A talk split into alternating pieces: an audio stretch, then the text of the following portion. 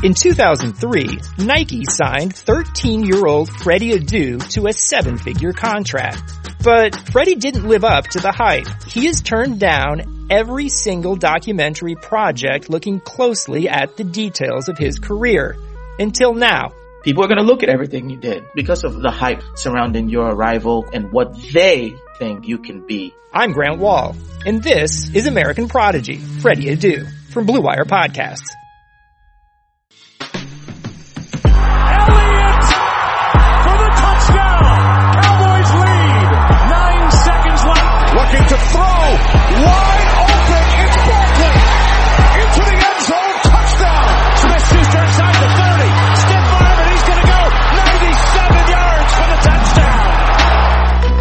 Welcome into the Fantasy Football Mailbag, a RotoViz podcast. This is the November 20th episode, and as always, we remain dedicated to answering all of your fantasy football questions. I'm your host, Mike Randall. You can follow me on Twitter at Randall Rant. Today we welcome in the brilliant Kevin Cole from PFF. Kevin is a PFF data scientist and host of a great podcast, new podcast, Unexpected Points. Fantastic pod. Please check it out. He's well known across the fantasy community for insight into interpreting data and separating the noise from the actionable numbers. He was previously at RotoGrinders, Director of Data and Analytics, one of the best in the business. Please follow him on Twitter at Kevin Cole PFF. Kevin, a true honor to have you on the mailbag here. Thanks so much for coming aboard. Well, thanks for having me, and uh, hopefully you didn't didn't oversell too much in that in that intro. I'll try to live up to it. I've followed your stuff for years. Just a fantastic job, and the Unexpected Points podcast just started is really great. I heard you recently with Ben Baldwin of the Athletic. You guys were talking about good stats versus bad stats. You know, the noise versus the actionable data. It was really great stuff. What are some of those bad stats that you think maybe the average fantasy football player sort of relies on too much that can be misleading when you're analyzing players?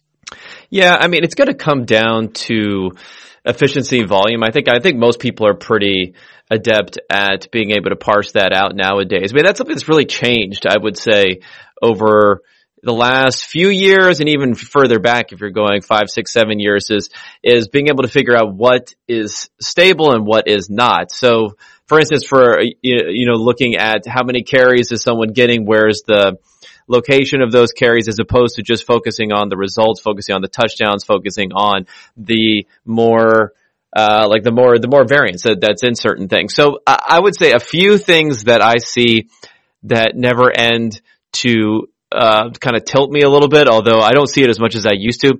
Things like fantasy points per touch, uh, anything per touch, uh, per touch anything. And as I'm sure most people who are listening to this, to this, um, to this podcast probably know you can't really conflate receiving production. Um, it's, it's, not even per, like, cause you're not even looking at targets, right? You're just looking at when they actually receive, when you actually get a reception. So you can't really uh, conflate receiving production, receiving opportunities and rushing opportunities. And it's possible depending upon the split between players. I mean, I've seen things where they'll say, you know, in the past, someone like, let's say Duke Johnson, how many, um, how many uh, yards per touch that he's getting, let's say. So he could have I think I remember all the old comparisons to Todd Gurley where you could say Todd Gurley actually had a higher yards per carry. He had a higher yards per reception, but a lower yards per touch just because of how the, how the workload is split together. So that's probably something that really always gets to me whenever I see that still being used out there. Although it's not as much in the fantasy football community because as you know, I think we're a little bit smarter about numbers than even some of the quote unquote real football guys. Oh, totally agree. And you hit a push button topic there, a hot button topic in Duke Johnson. I mean, I mean you picked the perfect guy. We love him here at RotoViz. I mean, free Duke Johnson. And of course, last week, Kevin, right? They have terrible weather. So hopefully we're going to have the explosion. I feel like the fantasy community, particularly here at RotoViz, we've waited for Duke Johnson to have that big performance. I feel like we're due, no? Yeah, I, I would hope so. Like the thing that I, I, I try, I try to remember who did this, but someone sent out um, uh, an interesting tweet where they were saying, you know, the same people who believe running backs don't matter also now think that Duke Johnson's going to blow up now that he has the starting role. When David Johnson really had this pristine, perfect setup as far as volume was concerned and share was concerned all of these weeks going into it. And now we're expecting the same thing to happen for, uh, it, it suddenly to, to, you know, flip the switch for Duke Johnson. Now, I do think the opponents are a little bit easier here, but there may be something about Houston, whether it's, whether it's the blocking, whether it's Deshaun Watson and how much he relies upon, uh, the running backs and the offense just generally hasn't been as robust there as it can be going forward. But, you know, we have someone like Deshaun Watson grading a lot better than what his numbers have been. So I think there's hope to, to see it turning around. I guess I'm just not, you know, I'm not quite as convinced that he's going, he, he really is going to be that guy despite the fact that I love the talent. Of course, yeah. And you know, as we approach Thanksgiving, the MVP race is always a hot topic.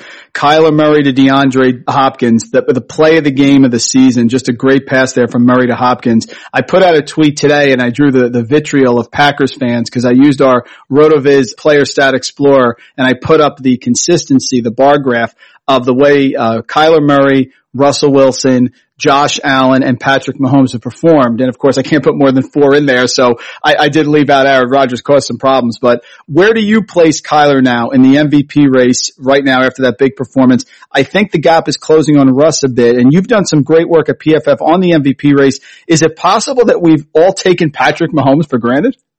Yeah, I mean, I think we were. The most recent odds that just came out, I mean, I know that just came out after Russell Wilson had this, had the struggling performances. Now Patrick Mahomes is the favorite, um, in betting markets, which if you would have thought back, uh, after week eight, after week eight, um, uh, Russell Wilson was better than 50% implied probability on there. So it's really flipped quite a bit now where Russ is still in second behind Mahomes and then Rodgers.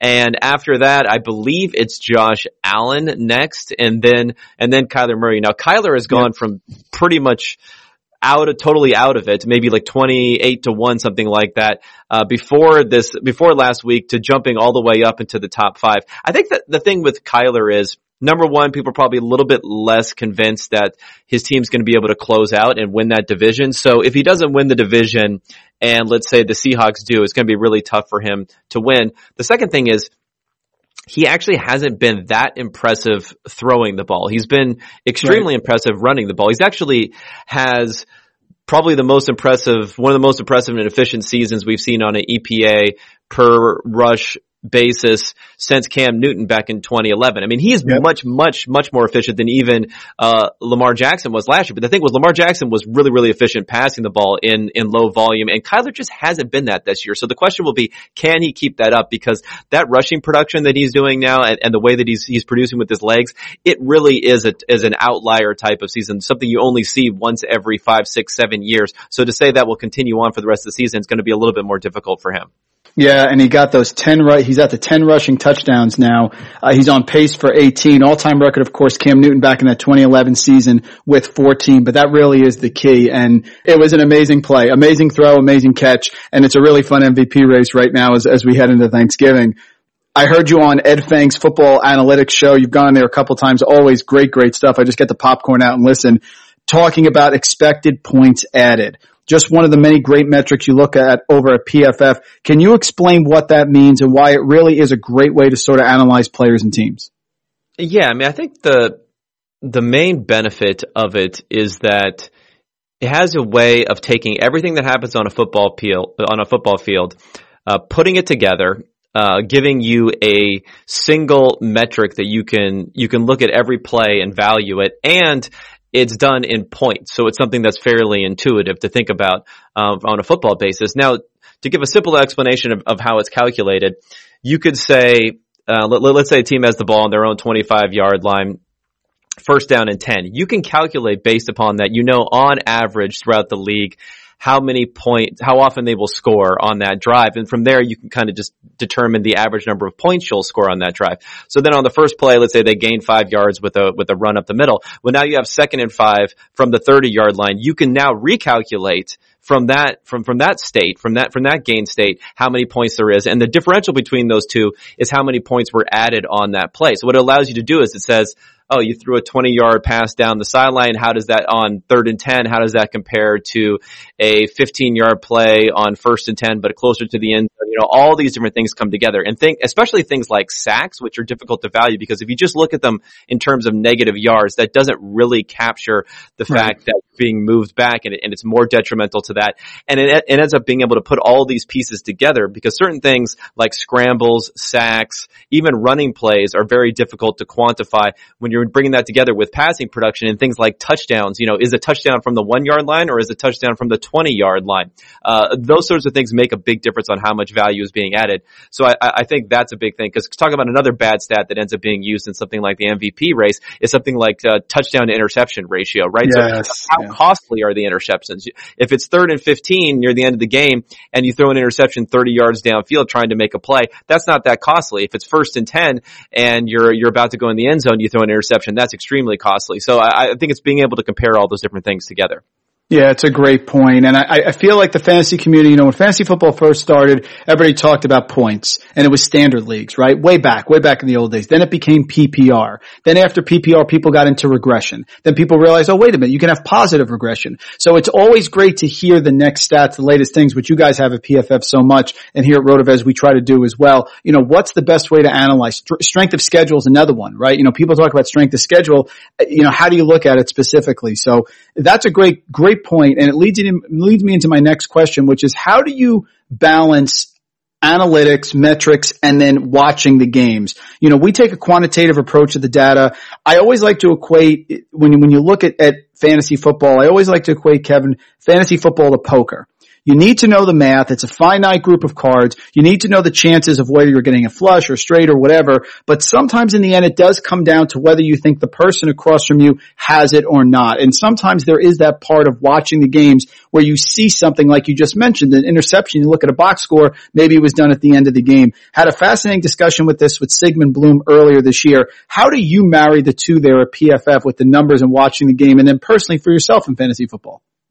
Yeah, I think it's something where we're all fans, right? So even if people, you know, on Twitter may want to dunk on the nerds and tell us to to watch the games. I mean, we are watching the games, of course. We love football. That's why that's why we're doing this. So we're we're in it. It's impossible to watch a game like a robot and not have an opinion and just see everything as you know dots on the on the screen. So you're you're going to have that, but I think the key is being able to properly weigh your opinion, number one, um, versus what the data is telling you. And number two, if you know other smart film watchers out there, they're going to have great, great opinions too that you also want to bring into your process. And along with things like PFF grades, which of course are people, uh, yeah. watching and, and making adjustments for things like, uh, you know, dropped interceptions or drops that are that are made on the offensive side, things like that that won't necessarily show up in uh, an EPA type of metric. So I think the key is to know how to weigh all those things together. So I, am going to have opinions. I'm going to have opinions based upon what I'm watching on film, what I think smart people are saying based upon film. But I think the, the problem becomes where people who are really film specialists is they think their unique knowledge outweighs is the most important thing because it is their unique knowledge where in reality is it's something that should move you slightly on or off of uh, what the numbers are telling you not be the primary source of your opinion yeah, the PFF grades, I'm glad you talked about it. I mean, I, am a subscriber. I, I, love looking at it. You know, things like Jaire Alexander being the, the number one cornerback per PFF. I mean, it's, it's part of the lingo. What goes into those grades exactly? You know, like you said, when you formulate those grades, you take a look at coverage rating, things like that. Uh, just take us a little bit behind the curtain there, how you formulate that, because it's such a, an important part. And for a, a culture where we need the data now, we want it, we want to process it right away. It's extremely helpful to be watching a game and hear that a cornerback is number two, number number three per PFF. It just gives you a, a mindset that you can look at it. I mean, there must be so much back end work that goes into that. Yeah, I mean, there's a, a you know grading rubric for ever for all the different types of plays for the position groups that people are looking at. Uh, the foundation is every player on every play is given a a grade on that particular play, which ranges from a negative two to a positive two. Now, most grades on most plays are zeros, are, are, are players kind of doing the, doing their job essentially to, to quote Bill Belichick, but not in, in, an extraordinary way. And then you can move off of it depending upon whether or not it's a good play or not, or, or, or, or whether or not they're making a poor play. Now, for coverage and for receiving grades, something to keep in mind, I think this is an important distinction, eh, is that they are really being graded as zero unless they are targeted if they're a receiver or unless they're they're covering the targeted player. So someone like Jalen Ramsey and what he did against DK Metcalf last week, where he was preventing targets from getting there in the first place, that's not something that really is is weighted in a, in great detail in, in our grade. So I think that's where there can be somewhat of a disconnect when it comes to coverage and when it comes to, to receiving grades. But the other players like an offensive lineman, a defensive lineman, that you're really getting uh, a pass rush grade, a run blocking grade, all those different things. You're really getting a play by play basis for what's going on. And of course, what's going on for, for the quarterback too, where we're gonna, we're gonna rate, like I said, their turnover worthy plays, even if they don't actually lead to a turnover. And that's what's gonna, gonna lead up into the overall grade. 2020 has already reshaped how we work and it's almost over. Businesses across the globe are challenged to be their most efficient, which means every hire is critical. Indeed is here to help. Indeed is the number one job site in the world with more total visits than any other job site according to ComScore. Indeed helps you find quality candidates quickly so you can focus on hiring the person you need to keep your business going. Unlike other sites, Indeed gives you full control and payment flexibility over your hiring. You only pay for what you need. You can pause your account at any time and there are no long-term contracts. And now Indeed's new way of matching you with candidates instantly delivers a short list of quality candidates whose resumes on Indeed match your job criteria that you can contact the moment you sponsor a job, making Indeed the only job site that can move as fast as you do. Right now, Indeed is offering our listeners a free $75 credit to boost your job post, which means more quality candidates will see it fast. Try Indeed out with a free $75 credit at Indeed.com slash BlueWire. This is their best offer available anywhere. Go right now to Indeed.com slash BlueWire. Offer valid through December 31st. Terms and conditions apply. I'm Dave Caban, host of the RotoViz Fantasy Football Podcast. I wanted to take a moment to thank you for supporting RotoViz Radio. We love producing these shows and we hope that you love listening to them. As a thank you, Royal Podcast listeners can get 10% off of a one-year RotoViz subscription by using the promo code 2020 RV Radio at checkout. We have some of the very best tools, articles, and analysts in the business and can't wait to lead you on the path to greatness. If you haven't done so yet, do us a favor and take a minute to rate and review this podcast. Thanks again for listening. Now let's get into the show.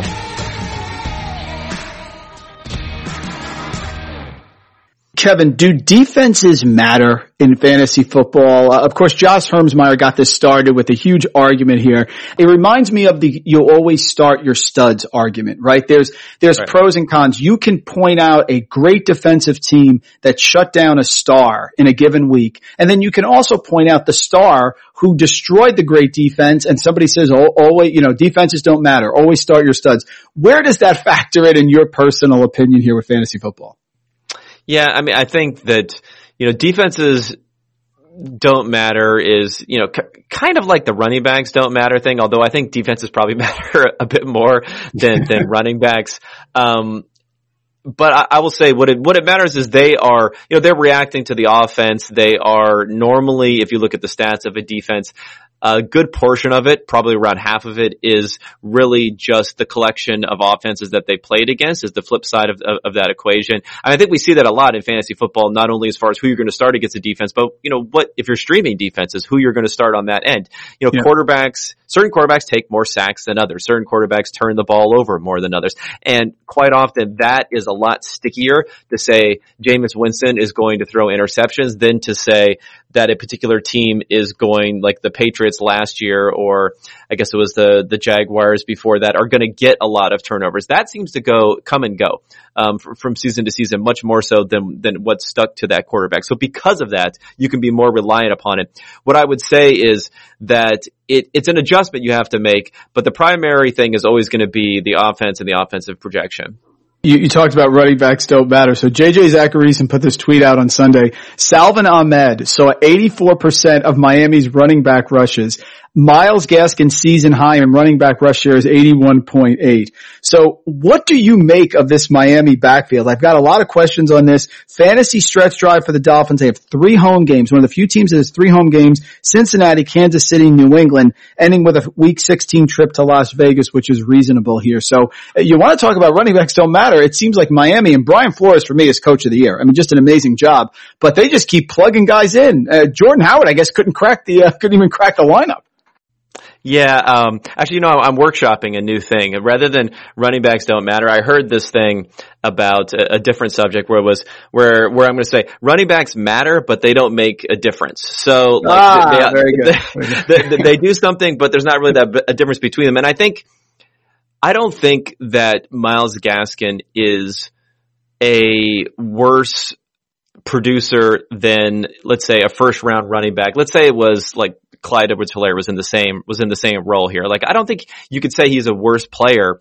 Um, and that's a reason why you should be more skeptical of him going forward. But it really matters when you have draft capital, and I think this is one of the things that that comes down to it when you're thinking of drafting, when you're thinking of playing someone in a in a muddled situation is you he was a seventh round pick, right? Um, right? He stepped in and he did well, and now someone else has stepped in and done well, who who they're you know elevating from the practice squad and, and stepping right in. So I think that means we're less certain, right, that they're going to turn things back over to Gaskin than we would be if he was the first round running back in, in the same sort of situation. So I, I, for me, I think you can be speculative and say, hey, I, I'm going to try to pick him up and see what happens, but this could go, it could, this could go e- anyway. This could go a split. This could go they're continuing to ride the hot hand, or this could go they're going back to, to Gaskin. I, I, I can't say with any, with any confidence which direction it's going to go here. And I think part of that is because you just have to recognize who Myles Gaskin is. He's a seventh round running back who there wasn't even their plan to, to ride like this to start the season. I guess everybody, Kevin, refers to Chris Carson, right? Who has continued yeah. to overcome that. He gets hurt, but he comes back. Now it looks like, you know, I, everyone is not Chris Carson, right? I mean, that, that you can't use the outlier for the norm. Yeah, yeah, and I think Pete Carroll has been pretty effusive about Chris Carson from from almost from day one, but definitely over and over again. And he has a little bit more. He, has been there a little bit longer, a little bit more staying power. But yeah, you, obviously you don't exactly what you're saying. You don't don't pick the outlier. Uh, people like to do this a lot too when you're arguing something. Is they say, well, what about this one person out of you know a thousand that ended up doing it? Well, yeah, obviously there's always going to be one, but that's not the counter to an argument where you're where you're weighing probabilities. You're not making a definitive statement. Yeah, very true. Listen, favorite groups, favorite uh, rock bands to listen to when you're working out or jogging or just meditating? What, what do you like to listen to? Yeah, I've actually, I don't really listen to it. I've actually been trying to do some meditating recently. Uh, it, it, doesn't, I don't know if I get the whole thing. Hopefully it'll click. It'll click eventually. But you know what? I listen to a lot of podcasts when I'm doing stuff. So a lot of football related stuff. Um, my wife actually works as a as an editor on the New York Times Daily podcast, so I listen to wow. to that every single day.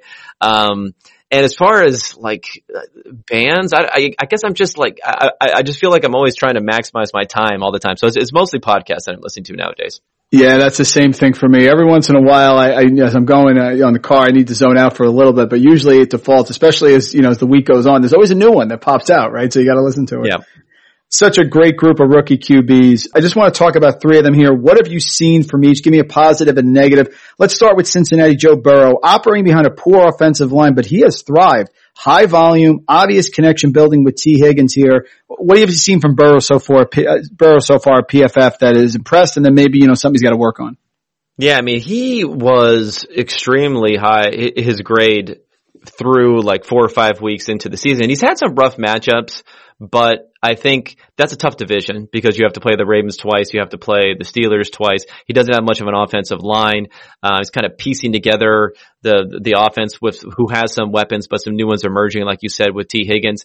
And I think you hinted at what the most one of the most positive things is is the fact that they are using him at such high volume. They've basically taken him as a rookie um, from day one and just put the entire offense on his on his shoulders. I mean, he's out there having to make plays and put himself in situations where he's really going to expose himself. And I think that he's done really well when you consider how difficult it is for a rookie to step in and to do that against these defenses on the defensive side of things. So I think that's the big thing for Burrow is the fact that he, he's just taking it all in and he's operating like a third, fourth year quarterback who just, who you decide is going to be the entire offense. Next one, Justin Herbert of the Chargers. Entering week 10, he was averaging the most fantasy points per game of any rookie in NFL history. Tough matchup there with the Dolphins. Great cornerbacks, of course. Gutted his way through it here. Herbert so far has been impressive, right? He's, yeah, he's been very impressive. I mean, the, the downside for Herbert is that he was making a lot of high end plays. Um, he also had some some lower some lower plays too. So if you if you look at some of his receivers that he was throwing to, uh, like, like, Mike Williams, like, the jump ball, the Mike Williams, like, like Mike Williams, but even more so some of the guys who were stretching the field, like names you never heard of, like Guyton, who was going, yep. you know, they were catching, averaging like 40, 50 yards of reception because of what he was doing. Now I think that also shows his upside is that in in contrast to someone like Burrow, he's someone who even in a muddy pocket could really just sling the ball downfield and has amazing, amazing arm talent and athleticism at the same point in time. I think a lot of people were skeptical of quote unquote tall quarterbacks became a thing, but it's really immobile quarterbacks who are more likely to be tall. I mean, he's a very athletic guy. So I, th- I think the question with him is whether he can keep that high end play up because that was something that was really giving him um, the performance going forward. But we tend to find that you know, avoiding negatives is, really something that can, that ends up being more consistent, um, and more stable in production than, than continuing to hit those high notes. But hopefully he can do both. And last one, Tua Tagovailoa with Miami. They have not asked him to do a lot, but he's gaining more confidence each week. And that win in Arizona, of course, very impressive no matter what. Had a couple nice throws and a big run there. He got a first down. Three and zero oh as a starter. Just curious because Tua is a guy, you know, if if, if somebody's lost Jimmy G, Matt Stafford now has a, a, fracture in his throwing hand. If you're looking for a waiver wire quarterback, I, I'm curious if you think if Tua is going to keep going here, if it's still, you know, let's let's be careful, it's still a rookie. Yeah, I think he will. Now, you kind of mentioned that they haven't asked him to do a whole lot, and we don't know at this point how much of that is a function of what they think he can do or what they want him to be able to do, and how much of that is they've had these, you know, defensive special teams plays that have really kept them in a position to to run a little bit less variance on offense. I mean, I was really high on Tua coming into the season. I I scooped him up on all some you know two QB league best ball uh, uh, uh, drafts and things like that, just assuming that he was gonna he could have a good run here at the end of the season. The question will be if he can give me a, give you a little bit more of a rushing floor because I think that that was something I was hoping for, and I think we've seen with quarterbacks like Ryan Fitzpatrick, you don't have to be the most um, athletic guy if you're willing to do it. And I don't think Tua is, is nearly as athletic as someone like Herbert, maybe not even as as athletic as, as Joe Burrow. Um, so the question will be whether he can really run and sustain some of that production, or whether it's something he really eschews because of the injury concerns. Kevin, what happened to Tom Brady against New Orleans there? Uh, the wind really seemed to affect him a lot more than, let's say, an Aaron Rodgers. So, uh, you know, they've really structured the offense. He's got a zillion weapons down there. They're kind of hitting their stride, but was, was that a cause for concern as we get to the colder weather here with the, with the older quarterback? I don't think so. I mean, I think sometimes I'm willing to just say, uh, the stuff happens, right? Um, yeah. if you look at, uh, I mean, Aaron Rodgers when he played against the Bucs himself earlier this season, True. just Good nothing, point. nothing went right. You know, sometimes nothing is going right. So uh, I, I'm not that concerned about it. Although I will say, I remember after week one when both Brady and Brees looked a little out of sorts, I was more positive on Brees going forward only because he had pretty high level play last season and the season before. He was probably better than Brady both of those seasons. And I, don't know, he might have been better than Brady so far, so far this season. So I think with, with Brady, the, the thing is when when things are right, and I think this is something that you saw a lot um, last year too, to a degree, he can still play pretty well. If he gets moved off of his off of his spot in the pocket, that's when things can get a little squirrely. So th- that's a concern, but it has to play against a team that could really provide pressure with the front four, like the Saints were able to do. And there aren't a whole lot of teams who can do that. So I, I think he has a good chance to turn things around the rest of the season. And great segue into Drew Brees. Uh, you know, obviously serious injuries that he got. I thought that was a completely legal sack that went on. I don't think there was any maliciousness in it, but it was just an unfortunate injury. He's going to be out now, it looks like, for a little bit. I, Sean Payton very close to the vest here, whether Jameis Winston and his love here, of course, for Taysom Hill, who's going to be the quarterback, but Brees now, what do you think about the Saints offense? Michael Thomas is back, but they're playing an Atlanta team that's a rival this week. Uh, this could be a totally different offense here, depending on who he goes with. Yeah, it could be. I mean, the thing was last season when um, Teddy Bridgewater stepped in, he was more in that mold of of Drew Brees. He's been a guy who doesn't really stretch the field, was just executing the offense. He played at a much lower level than Drew Brees, despite the fact that they won all those games. Uh, but he wasn't bad. He was pretty good because of the structure that they have around her. So I think something could be similar for Jameis. I mean, I'm a little bit more skeptical of Jameis. It's kind of been this weird transition I've seen uh, amongst certain quarters on the on the dark webs here about people really loving Jameis Winston and wanting him to to go forward.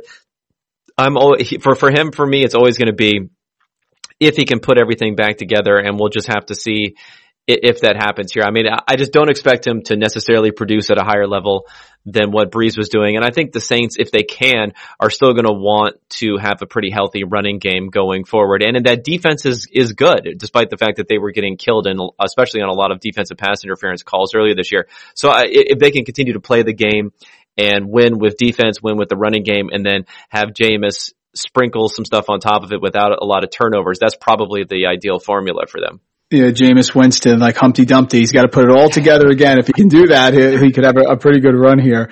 I wanted to look at some of the Super Bowl contenders, get your thoughts here, you know, as, as they're heading into the playoffs. What do you think is going to happen, whether you're buying, selling, or, or, hold with them? Tampa Bay. Now the offenses look great. Defenses look strong also. No Vita Vea. I feel like their run defense is, is a little bit vulnerable. Uh, but I have to tell you, what I've been impressed with is Ronald Jones can keep miss dropping balls or fumbling Kevin and they're staying with him. I'm very happy about that as a Ronald Jones truther, but Tampa Bay here for the Super Bowl. What do you think? Yeah, I mean, it's, it's weird. We have this new, uh, playoff format where you only have the one team with the bye. So it's really going to be, uh, the Packers, the Saints, some team from the NFC West and, and the the Bucs that are going to be competing for that spot. I'm just not sure they can get there. I know that they don't have the most difficult schedule going forward, but I think Green Bay probably has the inside inside track on being able to get there. So for that reason, I would lean Green Bay over Tampa, but I, I think Tampa definitely gives you they definitely have a chance to win no matter what with that offense and defense. Having both of those elements being able to work on any given week is pretty powerful. The next one is Green Bay. And listen, they did not get a receiver. It was well talked about in the draft. I guess they knew that Marquez Valdes-Scantling would actually start catching passes. I guess that was the issue. Allen Lazard comes back. Davante Adams has been fantastic. I have a hard time, Kevin, getting around a team that can't stop the run. You know, even Atlanta's defense, which is horrific, they can stop the run. I just feel like you have to do that late in the winter. Packers here, Super Bowl. What are your thoughts? Uh, I mean, I'm a little bit higher on it than, than, than what you are. I mean, I understand the concerns. I think we've seen it. We saw, um, you know, Mostert running for 15 yards a carry or whatever it was last year yeah. in the playoffs. So it's, it's clearly a concern, but I just think that Aaron Rodgers is playing at, at, at a high level, a high enough level where they, it could make up for some deficiencies on the defensive side. But you have seen them struggle. It's kind of weird. Right? Rodgers having this great season, but you've also seen some games that were a little bit closer than what you would have, what you would have liked. I mean, I think for, for Rodgers, you know, a lot of people were like, was he, was he elite or was he not? Is he still elite? And he's, he's come through and he's kind of proven enough. I think you can put him back into that category, but I'm still not seeing him on someone like a Patrick Mahomes level where it doesn't really matter who the defense, who he has on the defensive side of the ball. Very true. And last team here, Pittsburgh. You know, Roethlisberger's done a nice job sort of reinventing himself here. Doesn't take as many deep shots. He connected with Diontae Johnson down the sideline against the Bengals on Sunday. But the defense is certainly elite, especially the run defense. Have, have had some injuries, but they've worked through it. Claypool's been phenomenal. What do you think about the Steelers' last undefeated team in the NFL? I mean, I'm probably lower on the Steelers than consensus, if only because wins drive so much of the feeling there. Um, but again, if they can get that number one seed, and I think Kansas City has a very difficult schedule down the stretch, so they they don't have an inside track. Well, they kind of have an inside track because of their record. Um, So I, I, think that's what's going to be key. I mean, I was looking at a lot of what Pittsburgh has been able to do offensively this year, and they haven't been that impressive in your normal situations. What Roethlisberger has been really good at is converting on third downs. They're converting at the second highest level over expectation, other than uh, Patrick Mahomes has been doing with with the Chiefs. So if he can maintain that, which is normally not the stickiest category, although he has been someone over his career has been able to to convert third downs at a high level. I think that's going to end up being key because it's about sustaining drives with them because like you said, they're not, they're not making the deep shots. They're not getting quick, easy touchdowns. They're really grinding the ball down the field. Yeah, you talked about their schedule here. They still have, they have to go to the Raiders now this week at Tampa Bay, Denver, at Miami, at New Orleans. Brees will probably be back, Atlanta and the Chargers. So yeah, certainly a difficult schedule. Most popular question here in the mailbag, Kevin, thank a teacher time with everything going on with COVID and the teachers battling all the things out there. I want to get some positive mojo going. Give a shout out here to somebody in your primary years, K-12, that had a real positive influence on you now as an adult. You look back and say, you know, they really, really were a positive th- uh, light for me as I was learning learning and, and growing as a person. Yeah, you know, what's interesting is I was never, I was not like the most dedicated student. I guess for me, it, it, it really have to, it, I'm really someone who doesn't, you know, achieve for the sake of achievement. It's really about being interested in something. And I remember when I took, um, when I find even even math, which I had done well at, it wasn't really until I was taking calculus and um, and my teacher there, Mr. Sherrill, he was someone who really got me kind of interested in it for the first time. So it was one of those things where it was, you know, doing well there, doing well on the advanced placement test, and really carrying that success into college was a was a big thing for me. So it was really getting me in, in, involved and engaged in it, which uh, up until that point had been difficult. Yeah, very fair. Those are the teachers, the one that, that get you interested. It's it's not for the grade, it's for the interest and the motivation. That's what we're trying to teach our kids. I get a lot of vitriol from fantasy players with Adam Thielen and Justin Jefferson. Although to be fair, I sent you the show sheet before last night, so maybe they calmed down a little. Right, Frust- right. Frustrated comes with the concentrated target share, you know, not with the concentrated target share, but the lack of passing volume. I see a difficult schedule for Dalvin Cook. One of the questions that came up recently was, would you trade Dalvin Cook for Derrick Henry because of Cook's schedule down the stretch? I, what do you see here with the Vikings? I, I think that Kirk Cousins, especially against Dallas this week, Jefferson Thielen, I, I think they could be, you know, fantasy difference makers here for a championship. Yeah, I think so. I mean, it's one of those things where you're just going to have to know that at least one out of every four weeks, things are going to align so that Zimmer can do what he wants to do, which is play 1950 style football and just run the ball and not have to, to worry about passing it.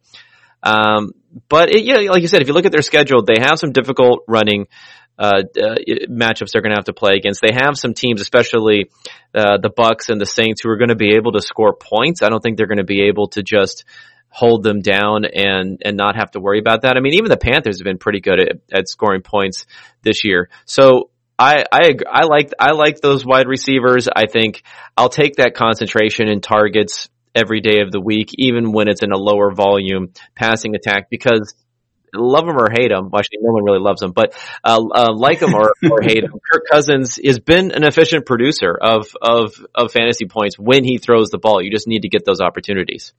Time for redraft lightning round. Give me the better play coming up here in week 11 in your mind.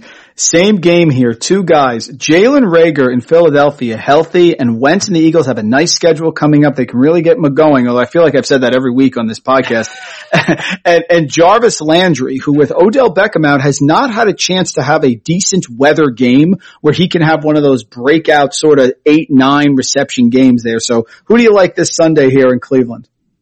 Yeah, I'm going to go with Landry again. I'm just going to take the the volume. I'm going to take the volume that you know you're going to get. He had, and I think it was around a 30% target share last week. If you go back to before the bye, it was 40% target share. Now I know the production hasn't been there, but again, this Browns offense, this passing offense in particular, just had a difficult schedule. Not only do they have, you know, the Ravens and the Steelers that they have to play, and and they had a pretty good game against someone like the Colts, who could be another difficult defense. But they've had these weather effects these weeks that have been really, really tough. So I think we haven't we haven't gotten an opportunity to see what Landry could potentially do with that target share. And even though I know he's not the most efficient guy, and Reagor could be a guy who goes over the top for uh, you know a 50 yard touchdown bomb. That that's always fine and great. But I'm just going to take the guaranteed target share here and as the matchups are getting better for for the Browns. And this Eagles matchup has definitely been better than what we've seen earlier this season for the Browns. I was burning last week when JD McKissic was catching every pass in sight, but Antonio Gibson did recover. So I'm curious, better flex play, Gibson against Cincinnati or Tee Higgins same game against a really tough pass defense in Washington? Yeah, I mean, I'm going to go with Gibson just because I like, like you said, uh, McKissic was was too involved uh, a couple a couple of times, um, and he's been you know he's been owning everyone, all, all fantasy football players players this year. But I, I still think that. I like that Washington offense has been able to move the ball a little bit better. You have obviously more touchdown potential there with Gibson. And I just think that he has enough of a role there where I'm going to lean on him versus, versus what could be really tough for, for Burrow this week, especially if with that pass rush, the combination of the pass rush and the pass defense for, for the Redskins. So for that reason, I'm going to go with Gibson. DJ Chark here at home, uh, you know, really has come on. There was bad weather in Green Bay, but he was targeted. He's going against Pittsburgh. Do you like him as a better PPR wide receiver or AJ Brown, who was shut down, but now he gets Baltimore on the road, is going to be pretty angry here. Who do you like better this week? DJ Chark against Pittsburgh, AJ Brown against Baltimore? I mean, I'm going to lean AJ Brown. I think he's the better player. I think he's got obviously the better quarterback. And against the Ravens, I know that can be a very tough matchup, but they take a lot of chances, and I think that can align with potentially getting some some deep shots to AJ Brown, and hopefully he'll catch these uh, this time when, when, he has that opportunity. Yeah. And plus, I still have him on too many redraft too yes. many redraft fantasy teams, and uh, I just I need him to produce. Last week was rough because I have him and DK Metcalf on the same team, so it was really it was painful to watch those two matchups after having some smash uh, weeks a few weeks in a row before that. And last one here, better running back smash spot. I have D'Andre Swift, of course, Stafford a little banged up at Carolina. Looks like he's taking over. Or Melvin Gordon, who still gets the goal line work and is still a dominant force in that backfield. He's at home against Miami, who at some point here, Kevin, I think has to regress a little bit. Gordon or Swift this week? I'm going to go with Swift, uh, especially because of the the receiving work that he's been getting, and I think it's one of those things. It's kind of the draft capital argument that I was making before in the reverse, where we're talking about Myles Gaskin. Now Swift is was the second running back I believe taken. I believe was taken before Jonathan Taylor in this last draft. So he there's a lot of draft capital put in him. So when someone steps forward and becomes the the lead back and moves into that role, if that if that running back is also someone that has that draft capital behind behind him, I'm going to be a, a, bit more confident to make sure this is going to continue. And we have more than one week of this at this point. Um, and of course, the Panthers defense. We saw what uh, the Bucs did to them last week, and what Patrick Mahomes did to them the week before. It's a defense that can give up a lot of points. Uh, probably plays a little bit better against the run than against the pass. So we'll see if Swift can can get, get some passes out of the backfield. But he, he's the guy I'm just going to be more confident in here uh, versus the Drew Lock led offense for Melvin Gordon. I find that, that when I have the guests on, you know, we're all into analyzing analytics, fantasy football. So we like movies with a twist or a suspenseful ending. Is there one that you like here that you enjoy?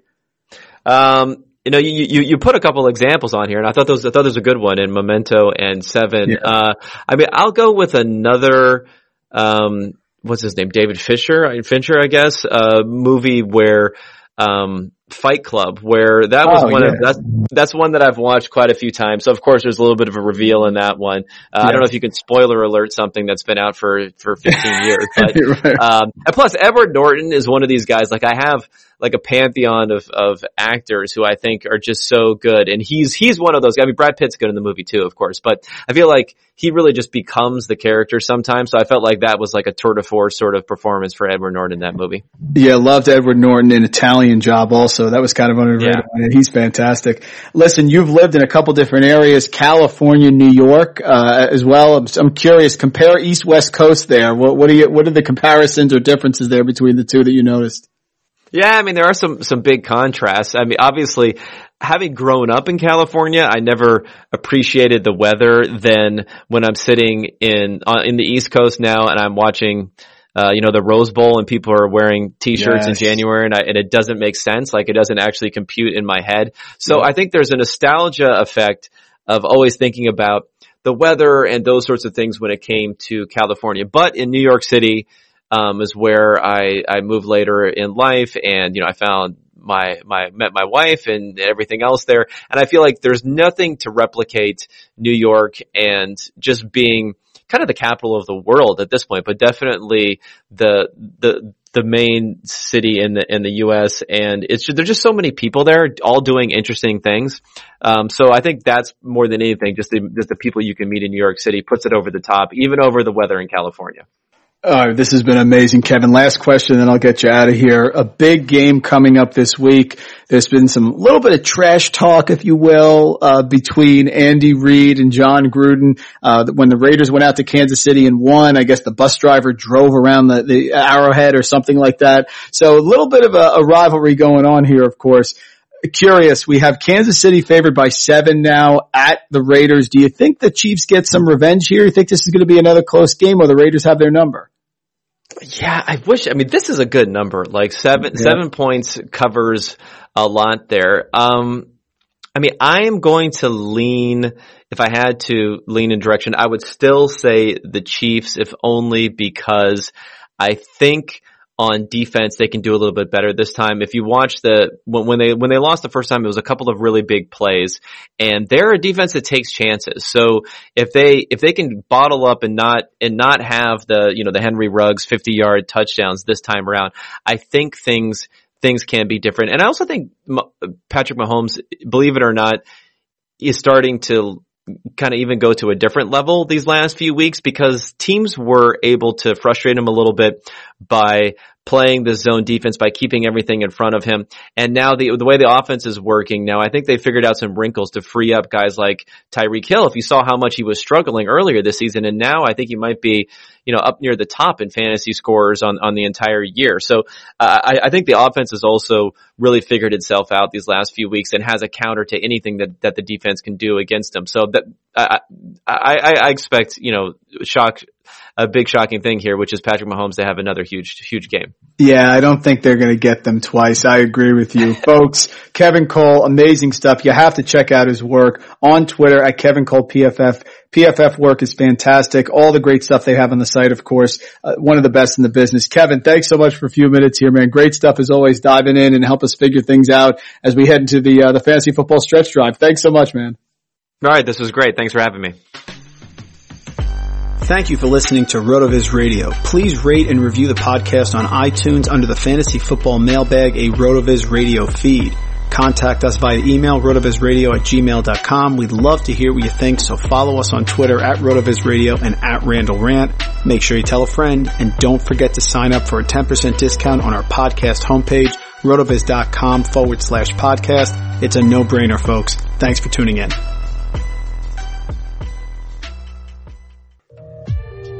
The wait is finally over, folks. Football is back. You might not be at a game this year, but you can still be in on the action at Bet Online. Bet Online is going the extra mile to make sure you can get in on every possible chance to win the season.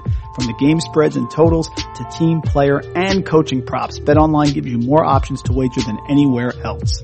You can get in on their season opening bonuses today and start off wagering on wins, division, and championship futures all day, every day. Go and head to Bet Online today and take advantage of all the great sign up bonuses. Don't forget to use the promo code BLUEWIRE at betonline.ag. That's BLUEWIRE, all one word, Bet Online, your online sportsbook experts.